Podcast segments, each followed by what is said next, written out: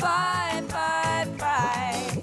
Could it be the blood? Could it be the love? Could it be the air that we breathe? Hello, and welcome once again to Watershed Writers, the radio documentary series and podcast that features writers creating literature in the Grand River region in southwestern Ontario.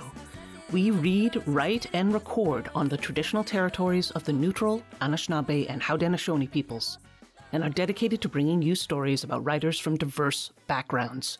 Our slogan is Listen Local, Think Global. This is season four of Watershed Writers, and I am your host, Tanis MacDonald. Speaking for myself, as I tend to do, this autumn is very contemplative.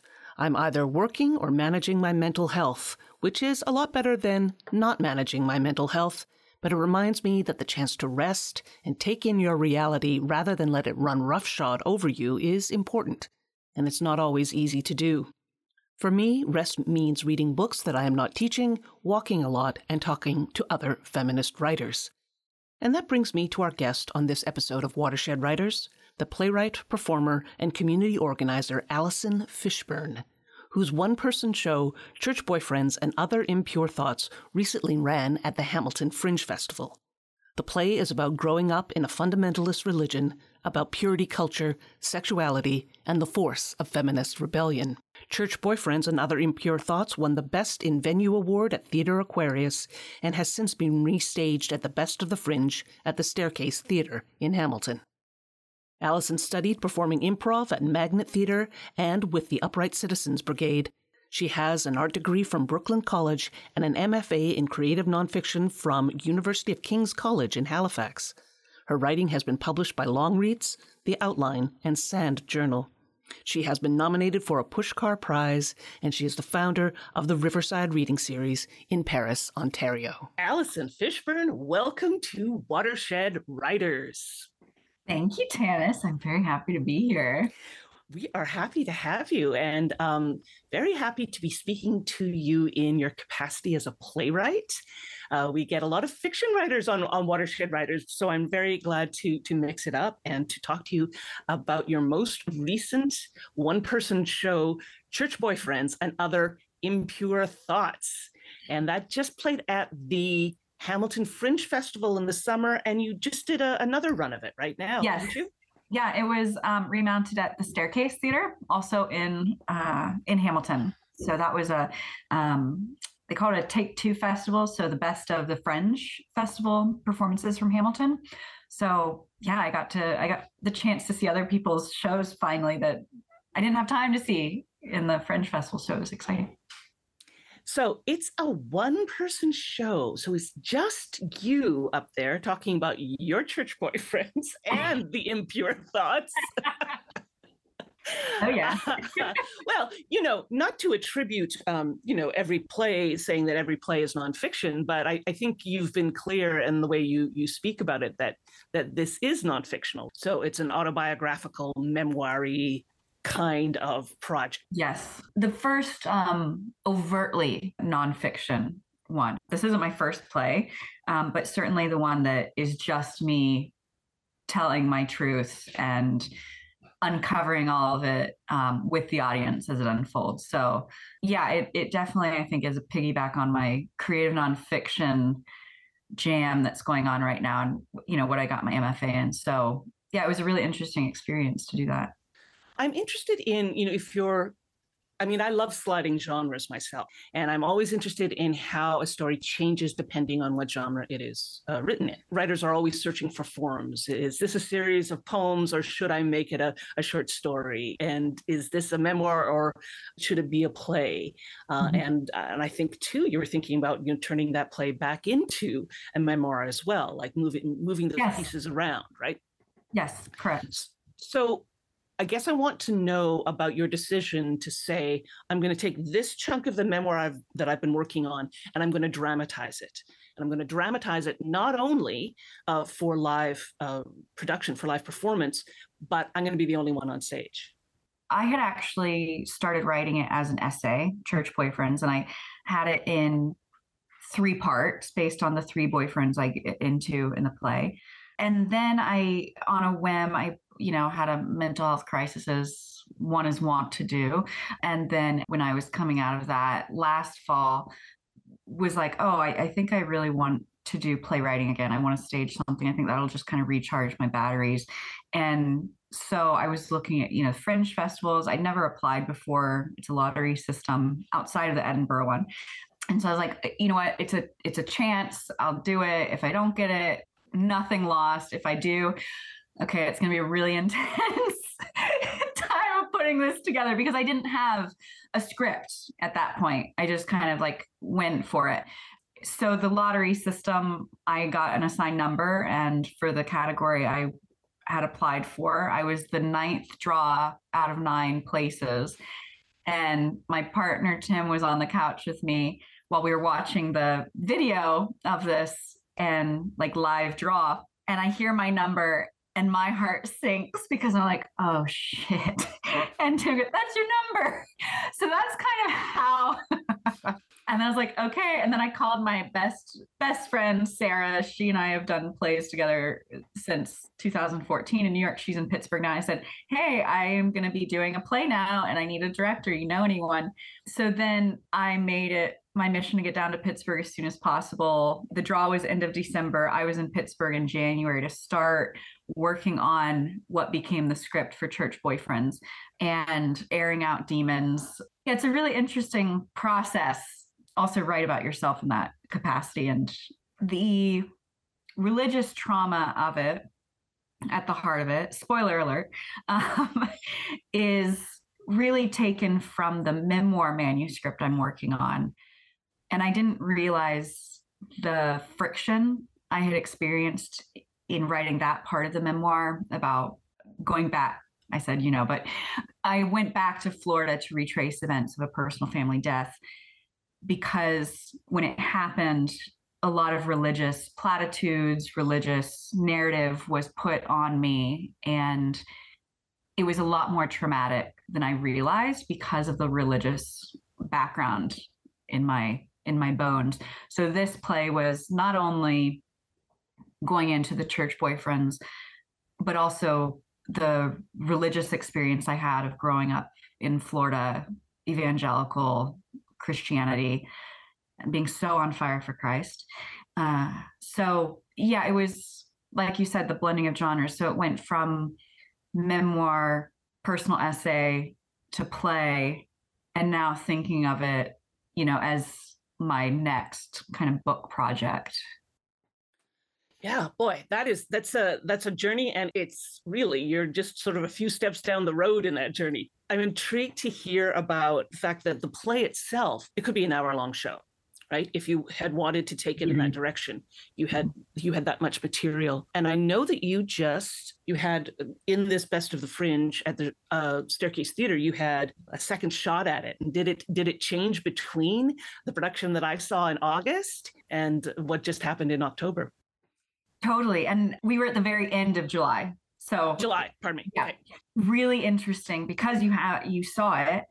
This time uh, with live theater the audience is just as much the play experience because it's so all of the senses are being activated from the house music choice when the you know audience is coming in to take their seat. I i pick the house music set the tone get a kind of an emotional space going. And then whatever i'm saying and whatever i'm directing at the audience those asides the laugh lines i may think is a laugh line maybe I don't get the laugh on that. And, you know, you just keep going. In the second run of this show, like you said in October at the staircase, it became more of a drama, which was very surprising to me. The first, and they were more intimate audience size than the Fringe Festival, smaller space. First performance was last Friday. The beginning of the play, I'm talking about my first church boyfriend, my first real church boyfriend. And I was 16 at the time, talk about seeing a penis in person for the first time. I have a very oversized winged uh, illustration. so some some very over the top things that are laughable. Well, they weren't getting the laughs. Oh my. and if I hadn't have put it up, if I hadn't have, you know, gone through the paces of being a writer, getting rejection, would have been unsettling, I think, to to feel like, oh, the audience isn't with me. But I realized what may have been happening. So when I get into this first address to the audience, I acknowledge that tonal difference that I could also feel. I asked the audience, who else has religious trauma or knows exactly what I'm talking about? And hands went up all over.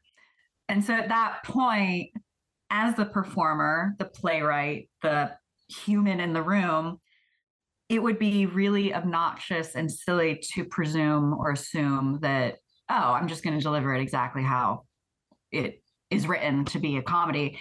So in that moment, making that change, that adjustment kind of in my headspace, and also for the audience to know that I'm with you, you're with me. I want to create this safe space, knowing that we all have this experience. It's my obligation at this point. So there were times I would check in with the audience members or someone I had seen that raised their hand and said, I know you know what this is. so preaching to the choir, it it made me think that before the next show run, before it gets remounted again, to check in with my director and us have some prepared moments, lines when that happens, because it's going to happen again. I'm not going to just turn a blind side to that. Like it's blind eye to that. It'll happen again. If it happened once, it'll happen again. And taking the heavy lifting off the performance and my scripted lines, the rehearsal, the blocking, having those lines to check in with an audience is is something I think I learned that I need. Uh, and I also, at, at the second night, I actually cried on stage delivering a, which your eyes are getting big because you did see it. And it also caught me off guard because the audience that night, it just felt very safe to go there. And I ended up embodying this memory of myself at 18, feeling like a terrible person for having sex for the first time in my life and feeling amazing about it, feeling beautiful, confident, sexy. Like I had expressed my own choices for the first time. And I was right back into feeling like, oh, the devil fooled me again. I'm, you know, this is just teen sex lust. And yeah, I was very overwhelmed in that delivery of this memory and where I was at 18 and how that felt at the time. And it was intense. It sounds like it. And part of my reaction to that and why I was um, looking surprised is not because I didn't think that there weren't moments in that play where where I could see all the all the emotion trapped in your body, the the mm-hmm. silliness mm-hmm. and the drama and the fear, and it's all there, which is what I thought made it such a fascinating script and your performance so fascinating but there's also there were also a lot of funny moments and the audience i was in laughed. We laughed and laughed right? It was fun. Yeah and again it wasn't because we didn't get the dramatic parts but um you know in some ways sometimes our laughter was was making room for that drama right? You have to laugh so you can feel the rest of it. But i think this comes comes down to something really really important about church boyfriends and other impure thoughts is that it's got that that lighthearted type right? Mm-hmm Yes. But it also explores really volatile material. So exactly as you were just describing about you know a young woman's sexual awakening set against uh, the idea of sinfulness and burning in hell. Yes. Right. So you're in a vulnerable position talking about this for sure not only because it's your experience because but because this is taboo subjects for for many people right? From you know all kinds of organized religions or just all kinds of uh, moral contexts right? There's the more conservative minds who might object to you addressing any of this. There's the need to do it to expose these kinds of gender opposition and female servitude right? Um, sexual misunderstandings false and betraying friendships Mm-hmm. I remember one of the things that made me gasp was the one guy was telling you not to have sex because he wanted to be your brother in Christ. And in my theater seat, I would nearly shrieked, you know, brothers like you, you don't need, you know, get away from here, right? Yeah, it's just it's that combination of, of comedy and drama that I thought was so potent here. So I'm Mm. glad to hear you thinking about ways to help yourself in the performance as well, because that's that's been something I've been thinking about since since I saw it. I thought this has to be really hard to do night after night after night. It was very intense to do that. And I, during the Fringe run, because it's seven, it was seven performances, different times, different days of the week. It was hard to get into rhythm. In Theater Aquarius, the building has upstairs bathrooms, and I no one else used them the whole time I was there. No one else ever came in that bathroom. So I went in there, I would do my makeup in the space and watch myself get into that headspace. I also have a bracelet that has 10 beads on it. And I would, before the the light change when I first got on stage, I would just count the beads over and over and over. Just doing things to help yourself be grounded in a physical way outside of the theater, in the theater space, just before going on. And also just giving myself these not affirmations, but checking in with the part of my head of this is for me, but it's also for someone else in the audience tonight. And someone else will get something out of this. Because as writers, once we write something and then it's published or it's presented, it's not ours alone anymore. So it takes on these new dimensions and meanings, and being open to that, I think, makes a writer not a better person, not a better writer, just it. I think it's a, an enrichment at that point. So I definitely took a lot of the laughs and support and conversations I had with people like yourself after a performance home with me. And that helped me also think through it more, make connections, these aha moments that you just don't get when you're alone in your room going in circles. Yeah, and it's you know, for the theater, it's always this this negotiation between what's public and what's private. I mean, it's it's true for, for all writing. The moment it, it gets published, it, it takes on a public life that it, it didn't have um, perhaps in its original conception. But you see it so immediately in the theater, right? That people have written something, uh, and you're the writer and the performer here. But even when you are just the performer, I shouldn't say just when you are performing and not writing, there's still this kind of this kind of contract between the performer and, and the audience that the performer is going to take responsibility for talking about hard truths, Mm. and people will have a private experience, but they'll have it in public. Great way of describing it. I had this long conversation with this woman I didn't know after, uh, you know, after your show. I think you I came upon, remember that. came upon the, the, the end of us, the end of us talking, right? Because she she understood that I, that I that I knew you, but she was telling me you know, she was of a different different generation than me, so she was telling me about you know what it was like when when she was a young woman, and she's just like, oh, are you kidding? The suppression of any sort of sexual idea, right? And uh, so you know, so I I think also it's very feminist as well right like the women afterwards wanted to talk about what they understood about what you would you said even if their experience had been different than yours right Yes. And it isn't just religion. It's it is like you're saying, like it has a more feminist feel to it, not just you know, feminist faith. Because I am talking about seeing a penis for the first time, talking about not knowing what to do, not knowing my own boundaries, body, wants, desires.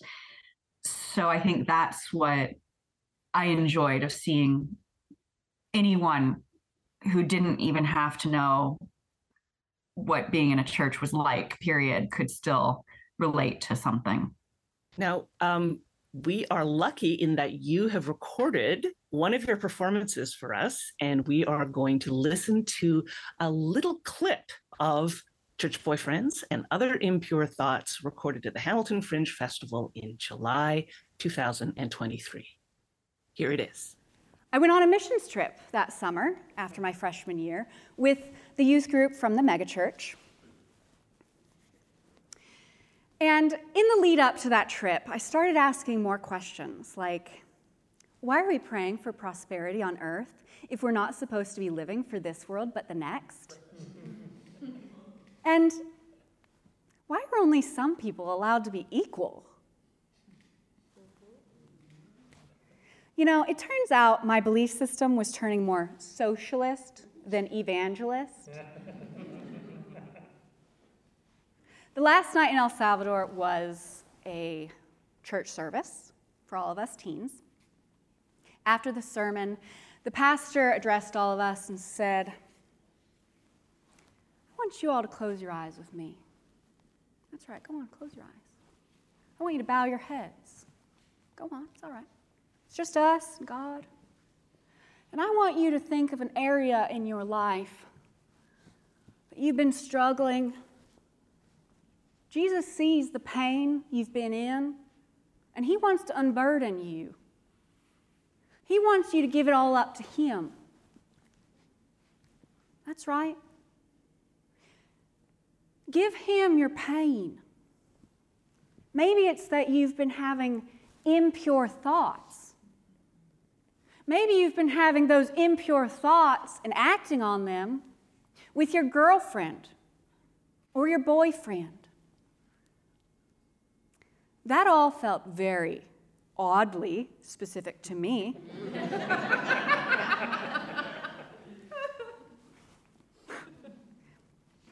so we're all crying, kneeling down before the Lord of heaven and earth. The pastors are laying hands on, laying hands on those of us who are crying, me. Those of us who are near hyperventilation, me again. And here I am thinking, oh my gosh, I've been deceived by the devil again into thinking that my love, this relationship I have, it's just lust. It's unadulterated teen sex lust. So I get back from El Salvador and I call Gerald. Yeah, I got back this morning. Listen, I don't think I don't think we should be spending the night together anymore. Yeah, I just think we should stop what we've been doing. And then eventually, not very long, we started having phone sex. Which isn't real sex. No. No. So, hearing that, I want to ask you a little bit about the Forum on Faith and Feminism that um, you've been uh, you've been working with several other women on this uh, conversation about purity culture. Mhm. Because that, of course, is is one of the the key terms here um, to for uh, young women to stay naive about sex and to save themselves for marriage and a, a whole virginity um, debate about what virginity really is and um, some of the ways you push back against that. So tell me about this this purity culture uh, conversation that you've been having with um, other writers and other um, other feminists. the second night of the Fringe Festival, after the performance, there was a conversation between myself, Dr. Sara Moslener, and Sheima Benembarek. She's a Moroccan Canadian writer, and Dr. Moslener is a researcher down in Michigan who wrote a book called Virgin Nation Sexual Purity in American Adolescence. And Sheima's book is Halal Sex about the intimate lives of Muslim women in North America. And then there was me with church boyfriends and other impure thoughts. So that was the first conversation that I had about the play and also in the context of these other two books with these incredible women. The conversation was about organized religion and the role of purity culture, as you mentioned, and keeping women in the dark about their own bodies, about their own desires, being told what our desires should be, what our role as sexual creatures is, what our role as reproducing bodies is. It was really it was interesting to be with Sheima because Sheima is an MFA colleague of mine from University of King's College. So her and I have known each other since 2018 and she was working on the book in our MFA program and I my book project for the MFA was not close to church boyfriends and other impure thoughts. So being able to reunite with her to talk about our experience with religion, hers with you know, Islam, mine with Christianity, was really interesting, uplifting to be in this conversation with a woman from another cultural background, another religious background than my own, but finding that the narratives are so similar. The double Mhm. standards are so similar. The men getting the pass, getting to be, you know, the brother in Christ, getting to tell a peer what she should want and do. And that's okay. That's totally acceptable. But if I had gone to my roommate or my not my roommate, my neighbor, and I said, Hey, John, I know what you've been doing with like how would you know playing that out in my mind is like that would never have happened. That never. Um, I'm saying this as your sister in Christ, okay? You know. I know it's it's so comical. That was such a pleasure to talk to Sheima and discuss it, you know, with with Sara Moslener in the context of where we are today, 21st century, all these antiquated ideas of acceptance and self-worth, self-awareness. And I I forget who it is. Her line is something like transformation challenges power. So that is so true. Like when you have a movement of women when you have young women who are speaking out and standing up for themselves it, it's scary because it shakes the powers that be. It, it it it confronts that you're not always going to be in power. And i think that's what we're seeing below the border is a real clawing for power and the right to keep saying all the garbage that you know without admitting what my political views are uh, i think it, it should be scary for a lot of people because they've they've thought that oh we've got certain people in their place and they're going to stay there. And that's just not reality. It never has been. It, it's like the conversations i'm starting to have as someone in her going into mid 30s it feels liberating and hard won. And it took me to this point in my life to acknowledge that what I experienced as a young woman was religious trauma and totally not fair, not my fault. It happened.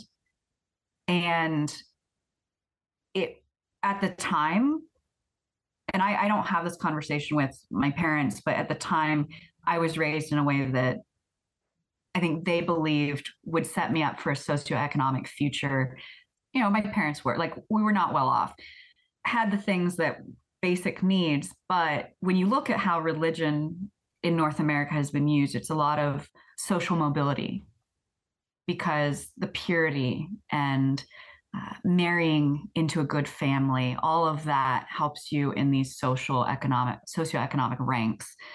So I, in, in, part of myself, and this is actually I haven't really discussed this out loud before, but we're it's it's stirring my psychic space in this direction that I think I was raised in such a closed conservative way because it was thought to be how I would progress, how I could have a better life in the United States. And if I didn't get pregnant before marriage, that's like a gold star. If I didn't get a reputation for, for being a slut, that's also a good thing. So I have a lot of theories and you know a lot of therapy ahead of me and behind me that I've I've been I've been thinking of things a lot since the play and uh, I'm like you said seems like I'm at the beginning a few steps in to a, what I think will be a long process and part of my writing career will be, I think, thinking about this and writing about it and talking about it and having more conversations like the purity conversation, that forum. So nothing ever happens in isolation, right? And I really am very appreciative of the fact that you mentioned like a socioeconomic bracket. And I'll say the dirty word that no one wants to say in Canada class. Ooh. Yeah, I know. We, we, want to pretend we don't have a class system, but there's that great book by Deborah Deborah Dundas. I'm reading. I have that. Yes, Deborah Dundas, and she's a University of Kings alumni. Oh, isn't I didn't know that until I read the back. But I that book hits a lot of this on the head, definitely. So I'll Right. Continue because I'm I'm such a fan too. No, no. So I just, but I think it's interesting because we think about you know, these these kinds of oppressive systems, and um, you know, something my, my partner says a lot is no one wakes up in the morning and says, How can I uh, be terrible today? Right. but people do wake up in the morning and they say, I want to adhere to this belief system that I've been adhering to for decades. Right. Mhm. And so the belief system is also mired in this idea of um, preserving a well off future, a well off middle class future that Mm. seems precarious given you know in a given family then you know then that shores up all the other sort of um, things that people want to turn a blind eye to in terms of oppression right Mm. um, and i say that not because i want to um, let anyone off the hook but to say if we ignore the fact that there are those kinds of underpinnings i think we do it at, at our peril right I agree. so I like that, and I I want to encourage you to write more about that. About so there's the other big taboo. Like is talking about sex is supposed to be taboo, but the real taboo is talking about money, Money. Oh my gosh. Yes. right? It, and I am a black sheep in my family. With I moved out I moved out of Florida. I moved to New York City at the age of 20. And I I say that at the end of the play. I set that up. And that was I announced that to my family. Uh, I told my mom and she's like, "No, you're not." I was like, "Yeah, I'm moving to New York City at the end of the year." Because I was in the middle of I was at the end of my sophomore year of college in Jacksonville, Florida. And I was ready to get out of Florida. I was ready to go. And between 17 and 24 years of age is when we we start to create our own identity. What do I believe in separate from what I was raised to believe in? Because the belief systems that we grow up with in ad, in childhood and early early adolescence it comes down to this like survival almost because our initial love objects our caregivers mommy daddy uncle aunt anyone in that your caregiver system those are your love objects who you need that acceptance from because your survival depends on that acceptance. And so me adhering to evangelical christianity speaking in tongues when I was seven years old, getting back like all these things, that was also to win this acceptance and survival, a roof over my head, food in my belly, um, acceptance in my community, acceptance in my family, my extended family. All of those things that once you can support yourself and be out on your own, unless you stay at home and you're part of a very close knit family communal organization, you start to question and you start to explore and push boundaries and figure out your own thing because you can at this point. So that's exactly what happened with me. There's this thing of, oh, once you go to college, then you leave your religion behind, which it's not coincidental because now you're learning about philosophy, sociology, what I acknowledge in the play of examining religious texts as mythologies something that I had never had the ability to do and question, really critically think about, even though I have it in the script for the play that I was questioning things along the way, even when I was 10 years old and the rapture still hadn't happened and everyone's cool, I'm thinking, okay, some something's am I the only one who's terrified here that it didn't happen? But I was like psyched myself out that I'm going to die tonight. And talking about Y2K, there was more in the play. This is like extended script material that was cut, but I was having panic attacks about the afterlife at the age of 11 that I couldn't see heaven the way I was taught to see it at night. I would just see black and I existed nowhere ever again, forever. And I was alone without heaven or hell. And that went on for several years of falling asleep at night and feeling this black hole. That's not normal. And certainly something that I also, in my family unit and at church too, didn't have anyone to guide me through that thought process. To, I felt this is on me. I don't have enough faith. I don't have something's wrong with me. Because that's another part of the love object thing that these beings in our lives will will never do anything wrong. These are these are the all good. So if I'm feeling like I did something wrong, it's because I'm the bad one. I'm the bad child. I'm the bad Christian. I'm the bad yada yada. So it was really difficult to separate myself from that and create my own internal compass as as an adolescent and then move away from home be in new york city and that's when uh, in 2013 i also uh, my younger sister died in a tragic car accident in tallahassee florida. And so this me living in the world my own identity my own stuff I then had to go back into the belly of this religious narrative with the the context of oh you know she's in heaven. These kinds of platitudes of God needed another angel it's part of God's plan all of that was put onto this experience of losing my sister very very close sister so only at you know 34 i'm really realizing the potency of that narrative at that time because of writing this play and getting into this. I'm very sorry for your loss. I, I, I know that your, your sister had had passed away, but I wasn't sure of the, the circumstances. So thanks for letting me know that and to saying that it's it's very very hard to lose a sibling when you're young. I yeah I, again I look forward to you know you you working your way through that in in terms of writing because I think if you're talking about that people in the audience needed to hear you you know parse your way through um, the sexual oppression of religious fundamentalism, I think too what you mentioned about about grief and mourning, the way fundamentalism will will crush down on real feelings mm-hmm. and uh, delay the grief process, I think is a um, a good a good thing to explore. Yes. And the other thing I wanted to say was for 11 year an 11 year old to try and visualize themselves in the afterlife and not be able to is uh, really something that you should be able to talk to your elders about, right? So, what an existential crisis for a child to go through. No wonder you were having a panic attack. I'm having I, one just listening to it.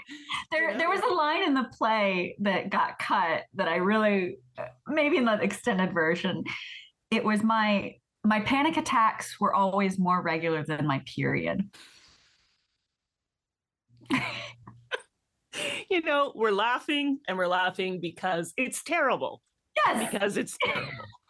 right. So I don't want any of our listeners to think that we're having a lighthearted moment. We're having both. We're having the comedy and the and the and the drama together. They're both masks. They're they're the yeah. yeah.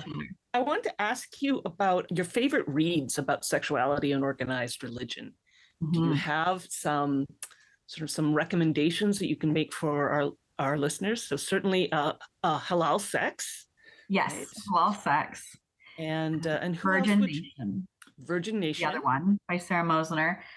You know, those are the two top of mind because I've been so wrapped up in that since the summer about female independence. I've, I, I'm a real fan of Tove Ditlevsen. She's a but childhood youth dependency. It's like this trilogy that she. It's fiction, but it's very autobiographical about her relationship to her mother. There is class in there. Um, growing up poor, becoming, you know, marrying, working at a very young age, marrying wealthy to be taken care of, to get out of under the it's been a while since I read it, but that one was really, I felt very powerful about knowing yourself, learning who you are. Very tragic at times, but the way she writes about, there's this one line where she describes childhood as a coffin. And whoa. Yeah. Yeah. It's a very short sentence. It's a translation, but just these very stark points. And knowing that I now having shared that I had panic attacks from a very young age, I felt like, oh yeah, exactly. Like that someone else knows. There's another book by Christine Ann Lawson called Understanding the Borderline Mother. It breaks down different types of mothers and unpacks the type of mothering. It's about the the volatile relationships that different types of mothers can have with their children and the roles that children fill as the all good child, the one that is the total mirror of the mother and is like my my perfect creation child. But then there's the maybe the other child who confronts that mother and challenges the mother and depending on the type of mother can be very upsetting and there can be a very friction based relationship and i found that very helpful. My my therapist actually recommended that to me a couple of years ago and i devoured it it's very it's a difficult read but it's from an academic research based perspective so those those four are really top of mind Cool. Sounds like a good list. I want to give you a chance now to read from uh, from something else. We're doing a we- have been doing a lot of talk about church boyfriends and other impure thoughts, as well we might. But you, of course, have written other things, and yeah, I'd like to give you a chance to uh, uh, set up a, a little reading of something else and and to give us a piece of it.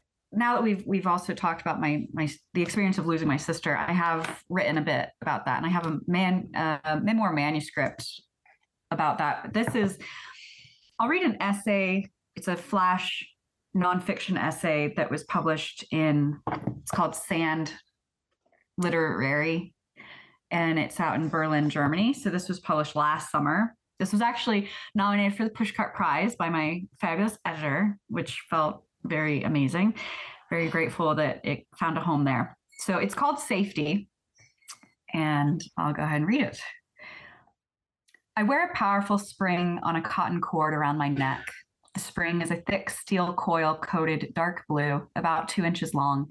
It used to be compressed to half its size inside a device called a brake cartridge, a safety mechanism the size of my hand, plugged into a table saw that uses electrically charged saw blades.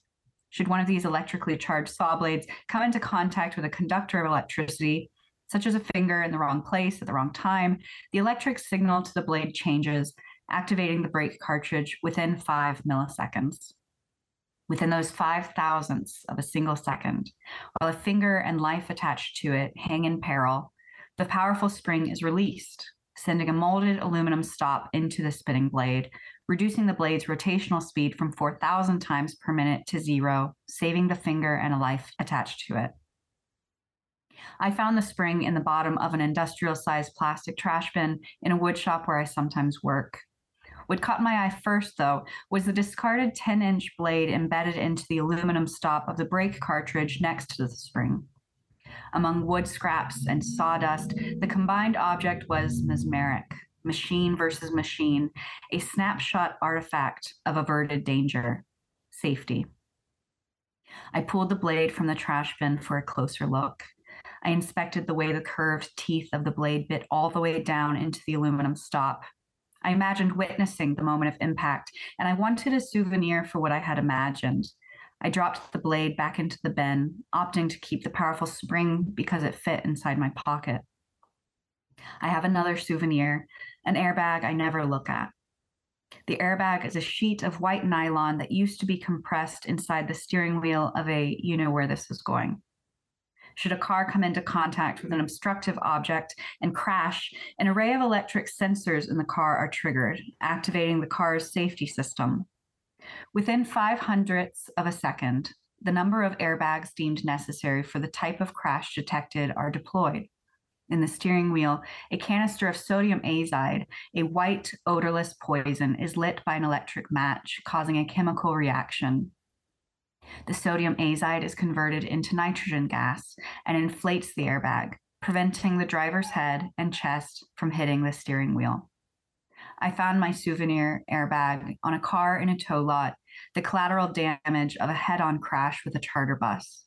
I was told the driver of the car had died instantly because not even the airbag could have saved her life.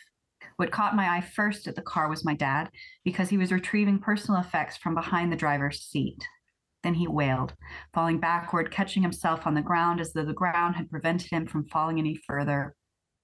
I was standing next to the car, looking through the space where there should have been a door, observing the driver's seat, the painted outline of my sister's figure in stains of char and blood. I took a step toward my dad, but stopped because I saw what sent him falling. and I looked away from the pool of liquid red on the floorboard behind my sister's outline.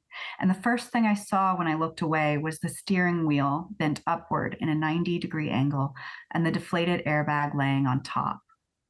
I went to the airbag. I inspected the piece of cloth that couldn't have saved my sister's life. And I imagined the airbag was the last thing to touch her when she was still alive. And I decided I would keep the airbag as a souvenir because it was a final moment with my sister, an artifact of our missed goodbye. Sometimes I hold the cotton cord on either side of the powerful spring around my neck. I rotate the cord until the motion spins the spring. I pull the cord tight, watching the spring snap to a stop. I do this again and again because I like watching what I can control. Other times, without thought, I wrap the cotton cord around my hand like a rosary, or I'll pinch the spring with my fingers, a futile attempt to compress it to the original size it would have been inside the brake cartridge before it was activated within five thousandths of a second, which is 10 times faster than an airbag could save a life. Whew. Wow. Well, thank you very much for that. I uh, think I'm going to save my comments on that until I can think about it a little more. But I Hmm. appreciated the um, I pre- appreciated your attention to detail about how things work, and of course how they also don't work. Hmm. Um, but this does lead into a question that I that I wanted to ask you about, uh, especially about writing a memoir or writing anything that is, that is um, creative nonfiction. Mhm. What do you find are your biggest challenges? Like the things that you want to resist in the writing and still get something else done. And um, I'll give you an example from my own writing. For example, Mhm. I always want to write and speak frankly about trauma, but I also want to avoid an all melancholy, all melodramatic victim position, Hmm. Mhm. right? So I'm always like, want to be frank and want to redeem that idea that uh, trauma puts us in a, vic- a victim box, right? Mhm.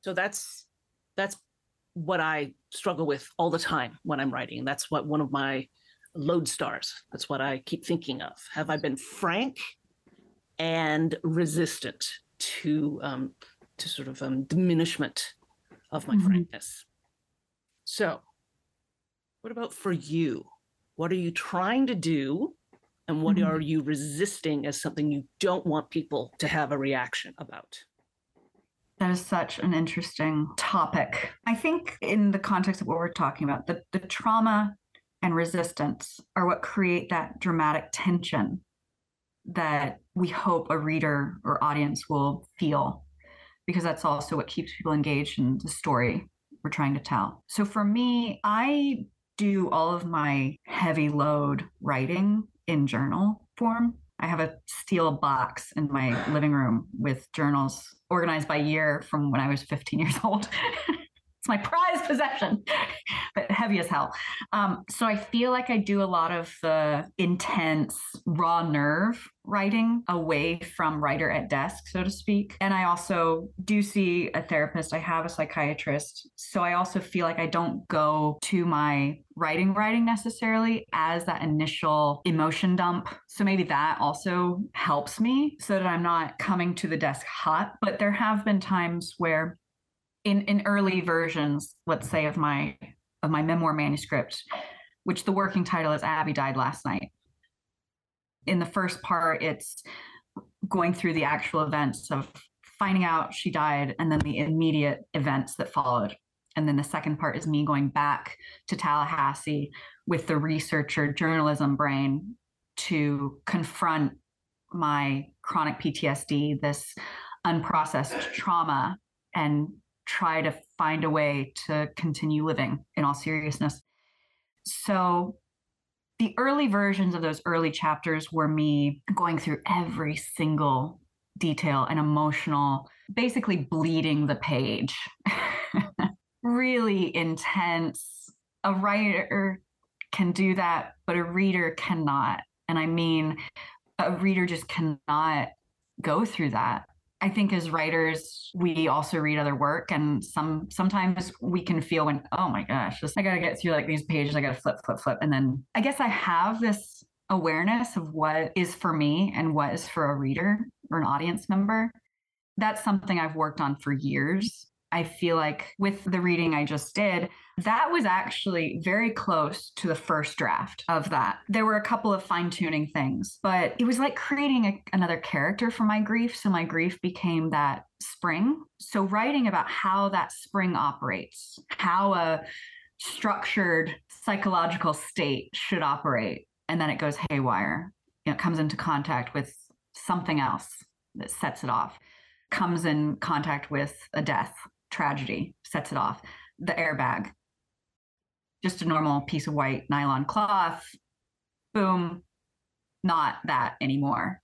So it the airbag, these safety objects became the conduit for the emotion. So I was able to transfer that onto these objects instead of transferring it onto a reader. So I think that maybe part of my art background, I have an art degree. And so, like, sculpture is part of my background. So, I think mm-hmm. creating these physical objects or inanimate objects to then transfer things to is part of my practice. The longest part of my practice, actually. Like, my last play before Church Boyfriends was called A Man's Best Friend Dies. It's a whole play about a dog dying. And in the first act, each scene the inanimate object of this dog gets thinner and more emaciated. And then the second act is a funeral for this dog. A comedy, but yes, and the nod that you just gave me, you know that it's there's a lot more to it. This processing of this longer grief that I didn't get with my sister, it became that dog progressively weakening and the acceptance of this death and I pulled lines from my sister, the experiencing the funeral home. There was a character named Tim, the funeral director, who was the funeral director at my sister's funeral, and some lines that were just so cringy from real life. I put in the mouth of this character, and an audience doesn't have to know my story for it to still be a story. I, I think the challenges I face are off page and in my journal of confronting things that keep me in bed for hours and hours and hours and have me sit on the couch watching RuPaul's Drag Race and just crying for no reason. it's just we all experience those challenges in different places, different ways, right? Yeah. Oh, yeah, indeed. Indeed. Okay. I want to ask you to read one more thing for us. We're getting Yes. the end of our time. Do you have something else that you want to set up and read for us? Yes, this is fiction. This was my first uh, real public foray into fiction. Although I will admit it was me taking a dream that I had, psychoanalyzing it, and mixing it with memories of childhood. So it's called Possession, and it's flash fiction. I stood up from the dining table because they asked me to. In this house, requests are instructions, but standing in front of them wasn't enough either. The light over the table cast too much of a shadow. They turned on a tableside lamp and told me to stand over there instead. They wanted to see what I had done to myself. Show your grandmother. I was too embarrassed to move. Go on, show her. I peeled my shirt from the waist up. The band aids had been Mother's idea to cover the cuts and scrapes, the bug bites, the once scabbed over marks I couldn't leave alone. And your arms. I pushed back my sleeves. She has them on her legs, too. I hold up the legs of my shorts. If you keep this up, they say, you're going to get blood poisoning. What's that like? I wonder. The start of our visit had been dinner delivered to the table with post war perfection. Dessert always happened after the dinner was cleared, once the dishes and the sink itself had been washed, and the silverware grandmother always counted was back in the drawer, well, accounted for. Mother helped while I waited in the dining room with grandfather. He never had much to say in the company of his wife and their daughter. I don't think he had an option. They call me into the kitchen to say how much I want. Before I can answer, though, grandmother has a warning. When I was your age, she says, I only weighed 104 pounds. I don't know that even years from now, she will still have been only 104 pounds. Over bowls of peach ice cream, the conversation turns to the new school year. Mother jokes that even in the year round heat, I should have to wear long sleeves and pants. Wearing anything that shows my arms and legs, she thinks, should be earned. I had grown over the summer, and that was a problem too, or at least it sounded like it was. She's growing up too fast, they said. We'll have to keep an eye on her. I had practically blossomed overnight, and grandfather went to his bedroom to wait out the conversation about his granddaughter's fledgling body. He waits out most conversations by switching to one of his favorite programs on his own television at his own choice of volume in his own bedroom. Without asking, I also leave the table, slipping away to the bathroom between the separate bedrooms at the end of the hallway. I lift my shirt in the mirror over the green and white formica. I twist. I look at my angles and curves. I run my hands over my stomach, feeling the way my softness meets the edges of band aid fabric. I don't know what I look like without being told. I sit on the toilet seat to wait out the conversation at the dining table. My thighs have new lumps between the patchwork of band aids. I press on one, I press another, and it gives. Something under the surface moves to one side. I use both hands to push the sides until I split. I keep pushing and pulling until the split becomes a hole. A periwinkle texture appears deep inside of me. I keep going, opening myself, and the color rushes to the surface. It streams up out of me like a bound tree, then bursts open. My hands find another piece of me. Each new split becomes a hole that fills with a new color, streaming until it bursts open with lavender and key lime, fuchsia and chartreuse, amaranth, indigo, seafoam. I am possessed. I learn who I am with each new bouquet I cultivate. The conversation has come to the other side of the door. They want to know what I'm doing. Why is the door locked? Why won't I answer them? What's taking so long? I run my hands through me while the volume of the television on the other side of the wall drowns out their line of questions. My nails catch and open a hot spring. My fingers follow the trail of warmth as it fills in all the negative space of my private landscape. A mass of reeds wraps and pulls on my hand until my arm disappears beneath the surface, then my shoulder. The ebbs and flows, once a slow dance, now hurry. I cry out, Something's wrong. They can't hear me. I scream before I can't. I need help. The warmth turns to cold that reaches my neck, and I don't look down because I'm not ready to die. My mouth, my nose, my eyes, then my crown disappears. I've never been one to hold my breath, but now I wish I had more practice. If this is the end, though, I want to see it. I open my eyes. The pressure on the other side stings at first, but when the depths of me come into focus, my lungs fill with everything I need. I am surrounded by a vibrancy I've never known.